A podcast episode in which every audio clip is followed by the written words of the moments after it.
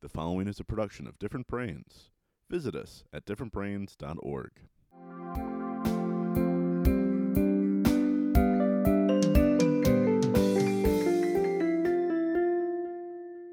Hi, I'm Dr. Hackie Reitman. Welcome to another episode of Exploring Different Brains.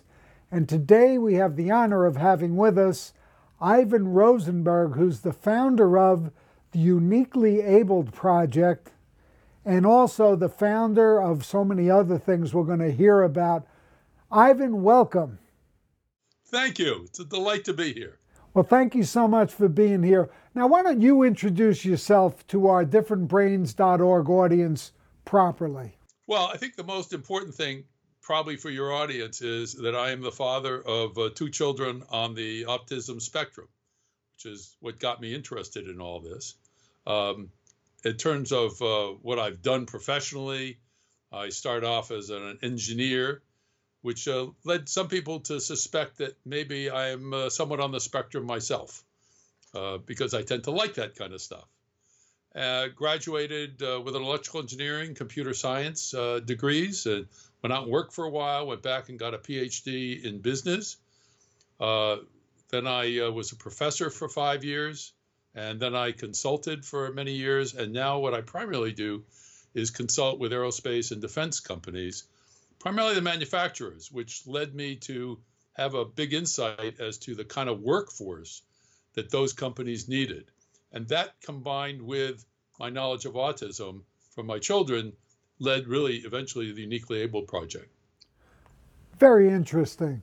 Now, our uh, mutual friend Temple Grandin has told me uh, she gives commencement addresses around the country to various universities who are graduating engineering students that she estimates that about half of engineering graduates are somewhere on the spectrum. What's your guesstimate? Well, if you look at the characteristics of uh, people that like engineering, uh, it's pretty black and white. The thing either works or it doesn't work. Um, it doesn't have a lot of the subtleties sometimes of dealing with human beings. Um, it has nice rules associated with it. Uh, sometimes you can work alone. Uh, I know when I was teaching computer science, many of those students uh, hated to work in teams. So I would say that uh, I wouldn't be surprised by that statistic. Now, why don't you give our audience some of the numbers as you sent me in your excellent summary? If you look on the website of the government statistics, about 17% of the US population is classified as disabled, and that includes all forms of disability, physical, mental, etc. And the number uh, 17% does not necessarily shock people. Um, but when you multiply that times the US population, you end up with 40 million people. That's a lot of people. And more so when you look at the employment statistics, there's 60 to 90% of that 40 million are either underemployed or not employed at all. And by underemployed, I mean somebody that is physically fit, that has a great, in many cases, high IQ, and it only has a little difficulty maybe with social interaction, ending up bagging groceries at a grocery store. That's underemployment. So uh, that's uh, a pretty shocking statistics, and that again led to the work that I did with the Uniquely Abled Project. Tell us about how it is that you do all that you're doing, which is so impressive, and you're not providing direct services. Explain that to our audience. Well, the idea was to create something that would impact those 40 million people. And I do mean 40 million. I'm not limiting to autism, although that's where we started. Um, if you create an organization that serves a local population, like um, somebody may create a company that specializes in janitorial services or fulfillment or something like that, and focuses on hiring folks uh, in the autism spectrum, for example. That's great, but it's not scalable. And if you're going to impact 40 million people, you've got to create something that can be recreated across the country with a, not necessarily a lot of effort. And to do that, you've got to provide value to somebody who's willing to pay for it. That's a sustainable solution. And in general, you're talking about a business solution. You got to come up with a solution that solves the 90% unemployment among those with autism and the same time solves a problem for business. Well, nice coincidence. The biggest problem that business has today is access to a skilled workforce. There's a very low unemployment rate, but there's a difficulty getting to people that can perform the tasks that businesses want. So I said, maybe these two problems are solutions for each other. So I started looking at what was in the way of businesses hiring uh, people classified as disabled. And given my business experience, I got quickly realized it's not a business decision to hire somebody who's disabled. You want to hire, if you're a business decision is to hire somebody who's able to fill a need that you have as a business. That's a business decision. Everything else is charity. And in fact, that's generally how we go to businesses today is we go and ask them to hire the handicapped or be, be good community citizens. But that's charity, and that's not a sustainable solution. So the very word disabled gets in the way. And if one really looks at it, it's actually insulting, to be frank about it, as if all uh, there is to say about a person is is that they're missing certain capabilities. Like there's nothing else to them. Like here's a Joe and he's blind. Like that's all there is to Joe. Uh, as I said, my two children both are on the spectrum, and they got pretty clear to me that that's insulting. They don't want to be called disabled. They want to don't want to be called anything, quite frankly, because um, that's putting them in a in a box. So I coined the term uniquely abled, which has us see things differently. And next question was, okay, um, we now need to look at um, matching unique abilities to career jobs in demand.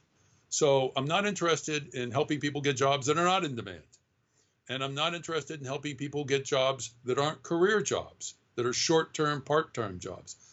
They are pretty well handled already. There are structures out there which already do those jobs just fine. I'm interested in matching people to lifetime, well paying career jobs. So there's two kinds of jobs. There's jobs that do not require prior training. These are typically relatively simple jobs. They're usually highly repetitive. And most businesses uh, require that even though you do things repetitively, you must maintain a high uh, focus on detail. You can't get sloppy about it. And that's difficult for most of us. Uh, there are other kinds of jobs which are repetitive that may not require that. But these jobs in general do not require prior training. And then there's the other kind of jobs that do require prior training. And they're often involving operating machines or things like that. These require two different solutions to match uniquely able folks to jobs in demand. So let's take the jobs that do not require prior training first.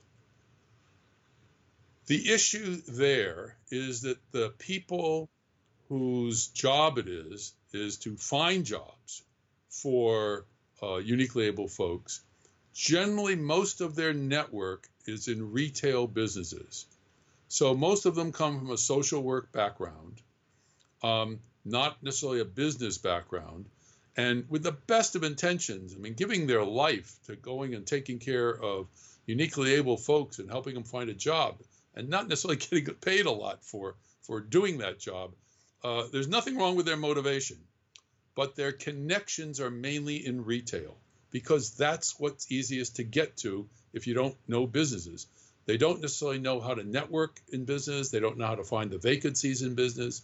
So the first thing we had to deal with is training job developers on getting a business network, of finding business vacancies, uh, fi- finding out how to talk to people in business. And when I say business, I'm ex- I mean something different than retail. So in the in the parlance of this, uh, a retail store we call B2C, business selling to consumers. Um, a B2B company is one that sells to other businesses. So, for example, a department store sells to consumer. That's B2C. Boeing sells to airlines. That's a B2B company. It turns out that most of your career jobs, well paying, in demand career jobs, are in B2B companies. The other thing we've got to deal with is the companies. Uh, most companies don't realize how many of these repetitive jobs they have, and they don't realize that there's a population which loves those jobs. That's really hard for most of us to understand because most of us would hate such a job. And there's a population which loves those kind of jobs. So the other project we're involved is is educating companies that they got a lot of repetitive jobs, many of them not being done. They have high turnover in those jobs, and that there's a population that loves them, and uh, how to get in touch with the agencies that can provide those people. I wanted to segue, if you will, to list and explain the nine required services from the uniquely able project point of view. So the first thing is um, you've got to decide what diagnoses are you matching to what job. So what diagnosis is, has the unique abilities that match a particular job. So for example, um, I started with high functioning autism and what's called a CNC machine operator. CNC is a computer numerically controlled machine. It's how a huge amount of manufacturing is being done today. And there's a huge unmet demand for CNC operators. So that met my criteria. There's a job in B2B, because those are manufacturing firms. It's in demand, it's well paying, and it's a perfect match for those with high functioning autism. So that was the first step. And then what you need to do is be able to select people for that particular job. Uh, you have to have, make sure they have the diagnosis, but that's usually not sufficient. You've got to make sure that they can exist inside the manufacturing environment that you're talking about. Could be noisy, could be oily and dirty. It uh, might involve working with other people or might working alone. Uh, there's a, a, number of characteristics that one needs to pay attention to in doing that match. Um, the next thing uh, requirement was financial support. Uh, I'm a parent of two kids with autism. The programs, uh, despite government support, um, the programs are often very expensive. Um, and so uh, there's a program, local program here, which is very good. It's $30,000 a year for three years. Most parents can't afford that. And so I was determined from day one that the career education program that we set up did not require the parents to pay anything. So financial support was really important. Now, it turns out that there's a, many organizations, particularly government organizations, who are responsible for employment of the uniquely abled, um, are very interested in a successful employment program because that fulfills their job, what they're up to. And so what we created was a uniquely abled academy, which I will describe in a bit. But the cost of that academy is very, very small compared to the cost of maintaining uh, an individual as a client of that government agency. So our experience so far from government agencies has been this is wonderful for them. And likewise, there's a lot of foundations and uh, other organizations who are very interested in supporting uh, solutions that have people, uniquely able people, get good employment. So financial support is a, uh, a second requirement. The third one is you got to have the technical skills training. So you got to have some place for that are uh, training people, for example, to be a CNC operator. we've been looking primarily at community colleges uh, because, at least in the Los Angeles area, uh, they have recognized that as a need and have established CNC training programs because they have to have the machine, you have to have the instructors, and so on. So, generally, we've been building what we call the Uniquely Abled Academy around an existing technical skills program. Um, so, you've just sort of got to find that. We're not going to establish that.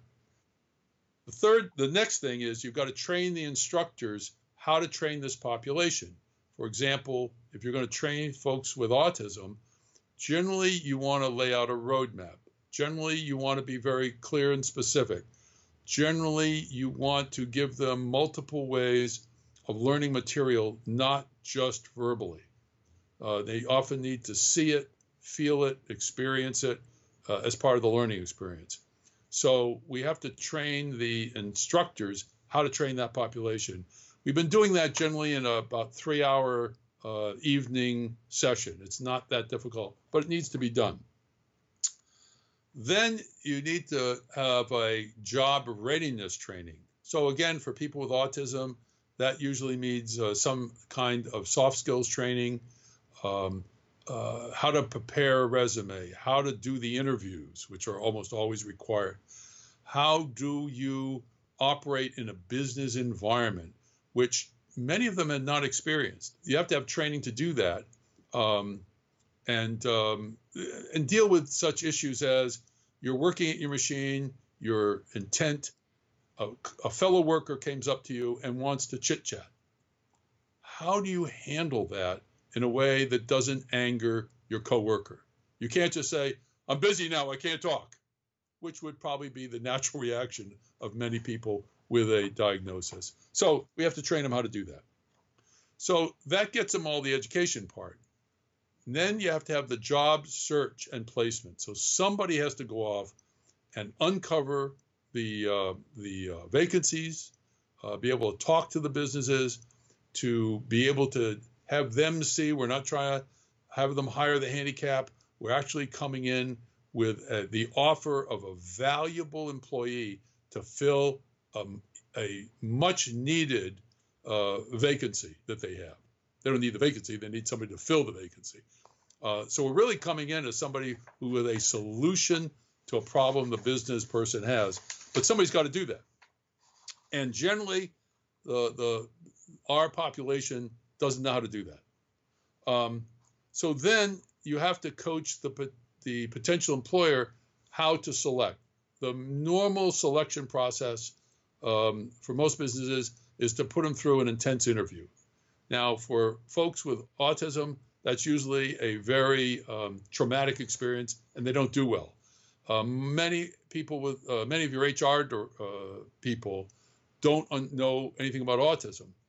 So the normal behavior of somebody with autism, uh, they may misinterpret. For example, uh, they may ask the person a question, and in asking that question, answering that question, the person with autism might not look in their eyes. They might look like what I'm doing right now uh, not looking directly at them because it's usually too intense for a person with autism.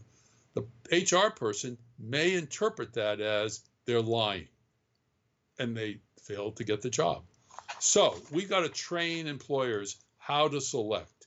Um, and generally, we suggest they not go through an intensive HR interview unless the HR people have been educated a little bit as to what to look for. Uh, and again, that's not a, a necessarily a big deal, but it has to be done.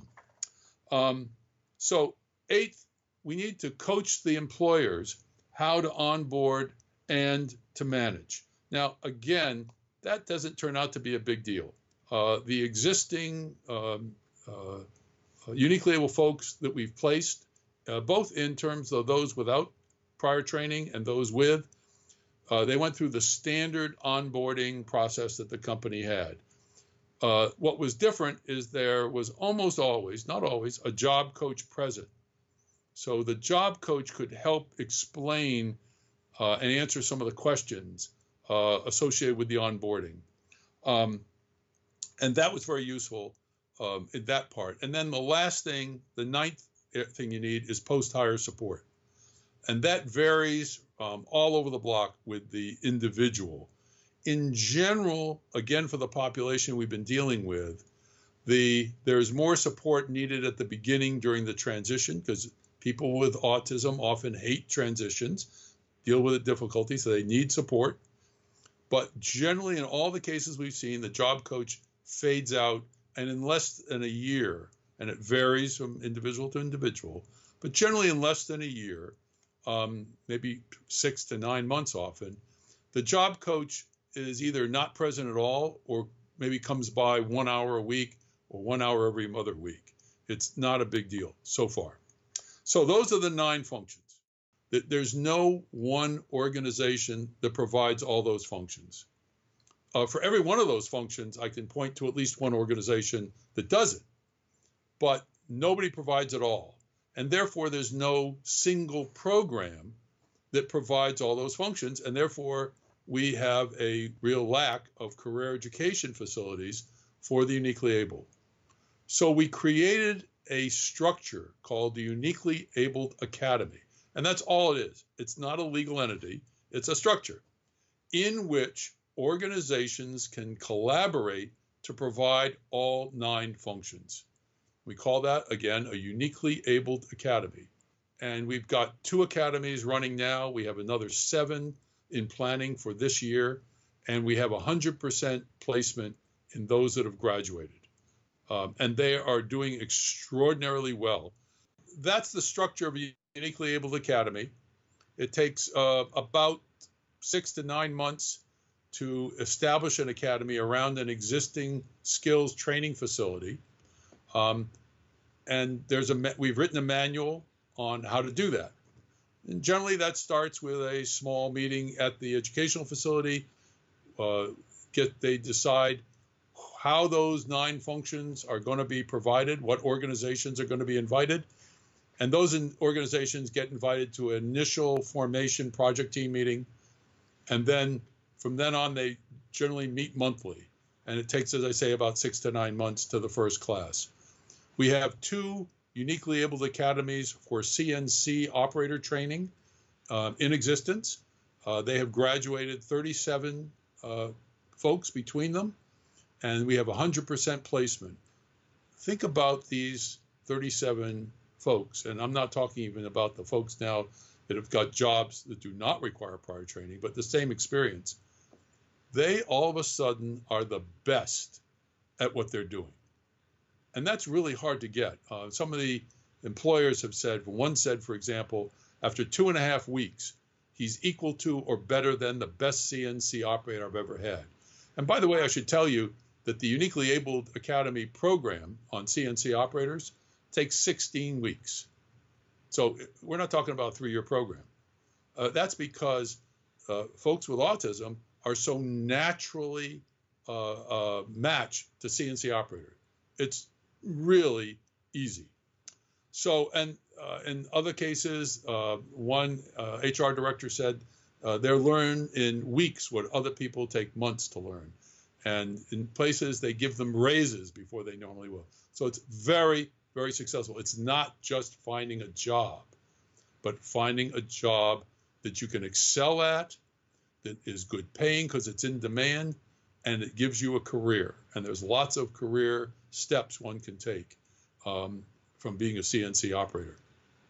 How can our audience uh, learn more about the Uniquely Abled Project and how can people get involved with the Uniquely Abled Project? Okay. Um, so, how they can learn more uh, is really two ways. One, they can go on to our website, uh, uniquelyabledproject.org. Pretty easy. And there's a huge amount of information on there, including a number of videos, which uh, do a, a, good job on explaining and showing the process. The other thing they can do uh, if they want to learn more is to subscribe to the uh, newsletter, which comes out quarterly, and that keeps people posted on what's going on. And you can do that again through the website. If you're a organization that provides job placement uh, and capabilities and services, then you may want to conduct, uh, have us conduct a job developer workshop in your area. It's generally it's a one-day workshop.